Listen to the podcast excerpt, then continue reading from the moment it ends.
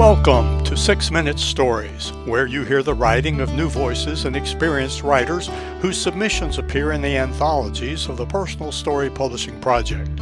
Now, in Season 8, you will hear stories from our ninth collection, Sooner or Later. Find links to Six Minute Stories and to the Personal Story Publishing Project at randelljones.com. Everybody loves a good story.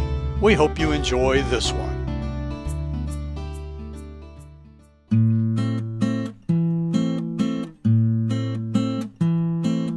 Eventually, the gig is up by Ellen Zaroff.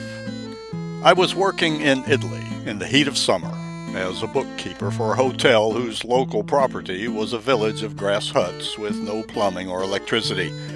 Its focus was on the sailboats, windsurfing, and snorkeling afforded off the Mediterranean coast.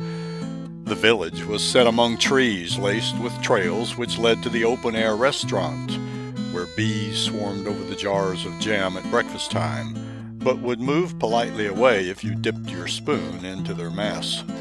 Then they would settle back onto the golden marmalade made from local oranges or the blood red berries picked in a town not far away. The huts acted as an incentive to stay outdoors, used only for sleep and changing. The hotel provided a large central latrine with one toilet and a series of faucets and showers for those who were insistent on keeping clean. In the morning, the chefs, who would rise early to bake the daily array of breads and pastries, commandeered the lone toilet, and if one chose not to squat over the holes, which were otherwise provided, one had to wait until they were done reading their paper contemplating their day, or whatever else it was one did behind the door which housed the sole ceramic throne. I was not legally working there.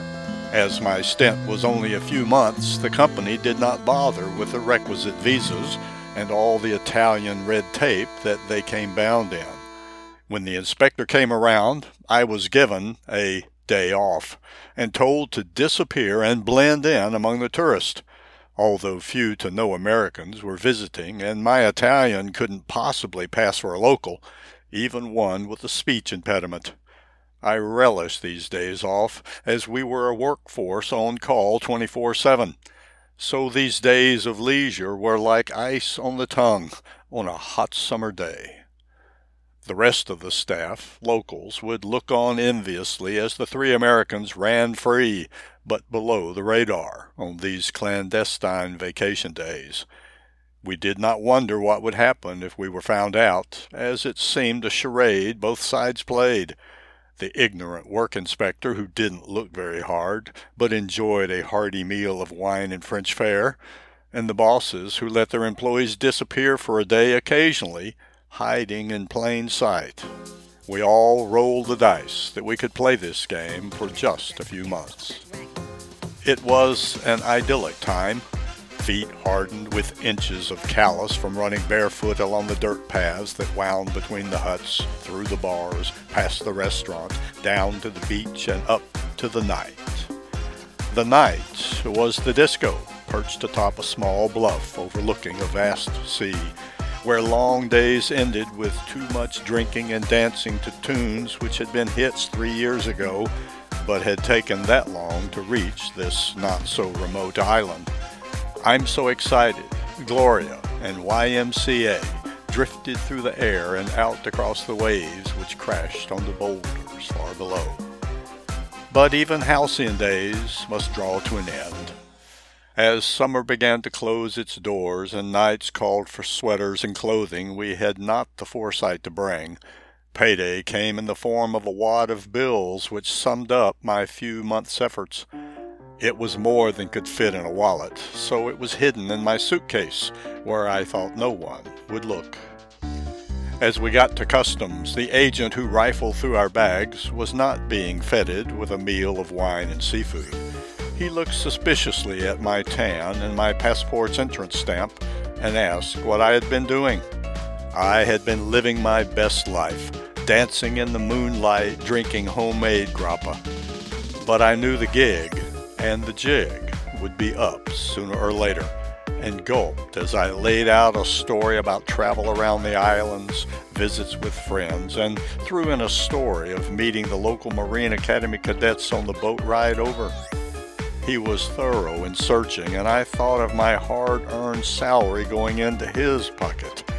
But when he picked up the little pink clamshell case that held a diaphragm, he recognized it for what it was and disdainfully replaced it among my belongings. Little did he know it held a few thousand tightly folded French francs, and the diaphragm itself lay in a pocket of some sun bleached jeans. As the plane rose over the sea, I laughed at how I had escaped what seemed to be an ill fated story. I tucked my memories behind my ear and began to plan where to go for some fine Parisian food. Copyright 2023, Ellen Zaroff. Ellen Zaroff lives in New York City and has recently published three books A Layered Tress, A Tree's Tale, and Once Upon Reflection. She runs a small foundation and travels, trying to help community projects while collecting stories and sharing stories from around the world. Read more about this writer and background on this story in a special feature of Six Minute Stories called Authors Talk.